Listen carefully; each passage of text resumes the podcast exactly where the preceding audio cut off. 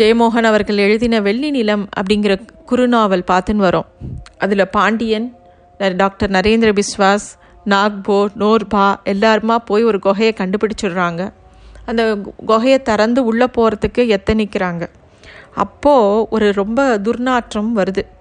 அப்போது பாண்டியன் சொல்கிறான் ரொம்ப நாளாக பூட்டி வச்சுருந்ததுனால இந்த குகையிலேருந்து ஏதோ ஸ்மெல் வருது போல இருக்குது அப்படின்ன உடனே டாக்டர் சொல்கிறாரு காற்றுல கார்பன் டை ஆக்சைடும் அமோனியாவும் கலந்துருக்கு. கொஞ்சம் வெயிட் பண்ணுங்க அப்படின்னு சொல்லிட்டு தான் பையிலேருந்து ஒரு கேண்டிலை பற்ற வச்சு அதை ஒரு குச்சியில் கட்டி அப்படியே நீட்டுறாரு. டக்குன்னு அணைஞ்சு போயிடுது.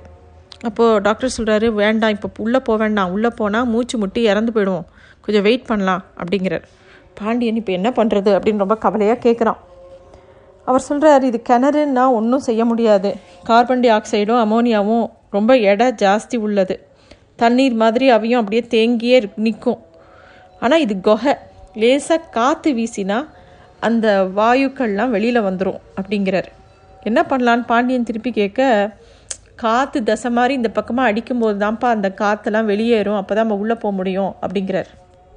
அப்போ அந்த நாய்க்குட்டிக்கு ஆச்சரியமாக இருக்குது எதுக்கு இவங்கெல்லாம் வெளியில் நிற்கிறாங்க அந்த குகையோ திறந்தாச்சு. உள்ளே போனால் எலும்பாவது கிடைக்குமே அப்படின்னு அது யோசனை பண்ணிகிட்ருக்கு காற்றோட திசை மாற ஆரம்பிக்கிறது.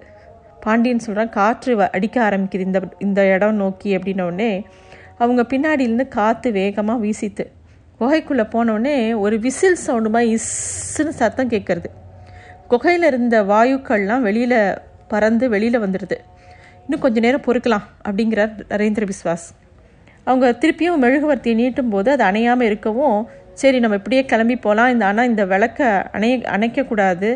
எங்கெல்லாம் இது அணையுதோ அங்கெல்லாம் நம்ம அதை தாண்டி போகக்கூடாது அப்படிங்கிறார். ஏன்னா ஆக்சிஜன் தெரியணும் இல்லையா? ஆக்சிஜன் இருந்தால் தானே மூச்சு விட முடியும். அதனால் அவர் அப்படி சொல்கிறார் எங்கேருந்து இவ்வளோ கேஸஸ் இங்கே வந்தது அப்படின்னு பாண்டியன் கேட்டவுடனே அவர் விளக்கி சொல்கிறார் டாக்டர் நரேந்திர பிஸ்வாஸ்.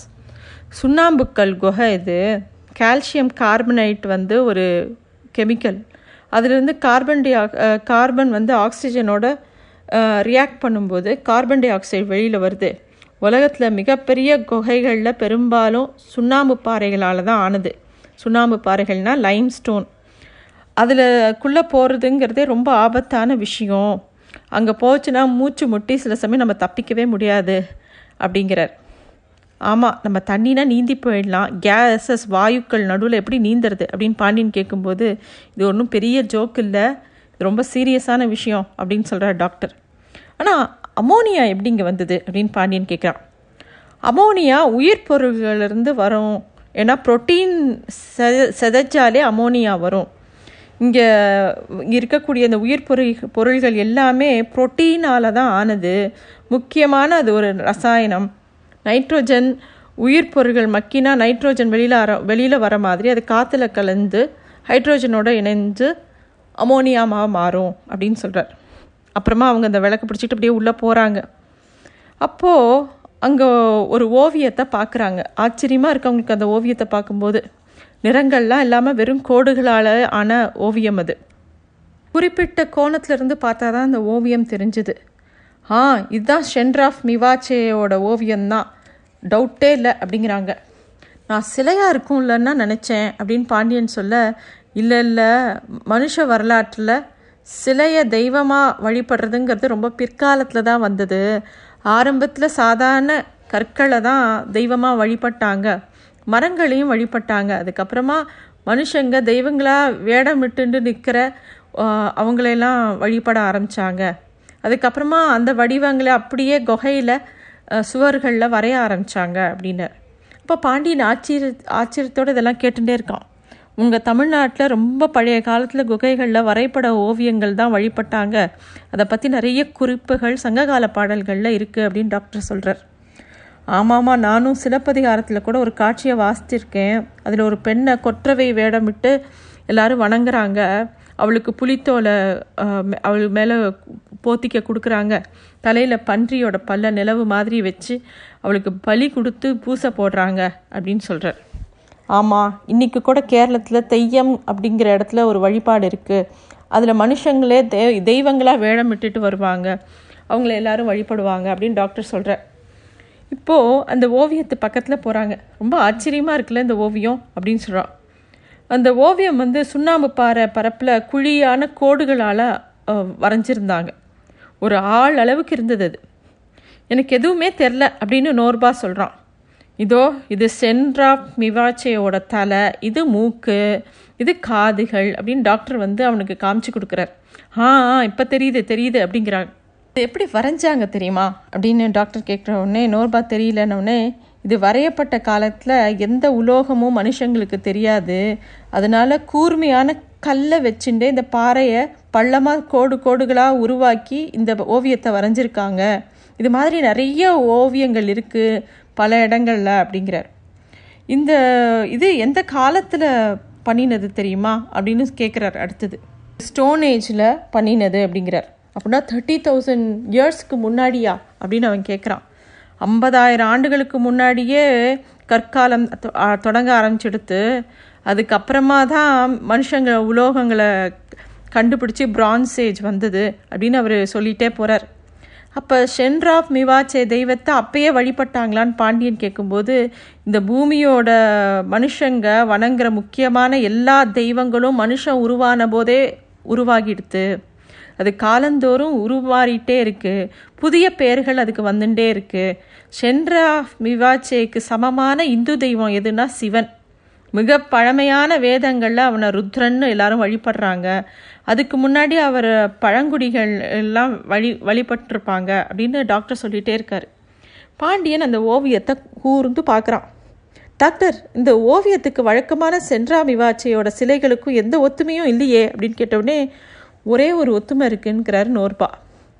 என்ன அப்படின்னோடனே அந்த தெய்வம் இந்த தெய்வம் எல்லாரும் காலை மடிச்சுட்டு ஒரே மாதிரி உட்காந்துருக்கு நம்ம பார்த்து அந்த மம்மி கண்டுபிடிச்சாங்கல்ல அது கூட இதே மாதிரி தான் உட்காந்துருக்கு அப்படின்னு டாக்டர் சொல்லவும் நோர்பாவும் இதே தான் நம்மளும் பல இடங்களில் பார்த்துருக்கோம். அப்படி தான் எல்லாருமே உட்காந்துருக்காங்க புத்தர் கூட அப்படி தான் உட்காந்துருந்தாரு அப்படின்னு சொல்கிறாங்க பத்தாயிரம் வருஷத்துமா இந்த ஒரு அம்சம் மட்டும் அழியாமல் இருக்கிறது ஆச்சரியம்தான். எல்லாரும் ஒரே மாதிரி உட்காந்துருக்காங்களே அப்படின்னு பாண்டியன் கேட்குறான் மனுஷ குலத்தில் எல்லாமே மாறிட்டு தான் இருக்குது மாறாதவை அப்படின்னு நம்ம சொல்லணும்னா தெய்வங்கள் மட்டும்தான் அப்படின்னு டாக்டர் சொல்கிறார் ஆமாம் ஆமாம் அப்படின்னு பாண்டியனும் ஒத்துக்கிறான்.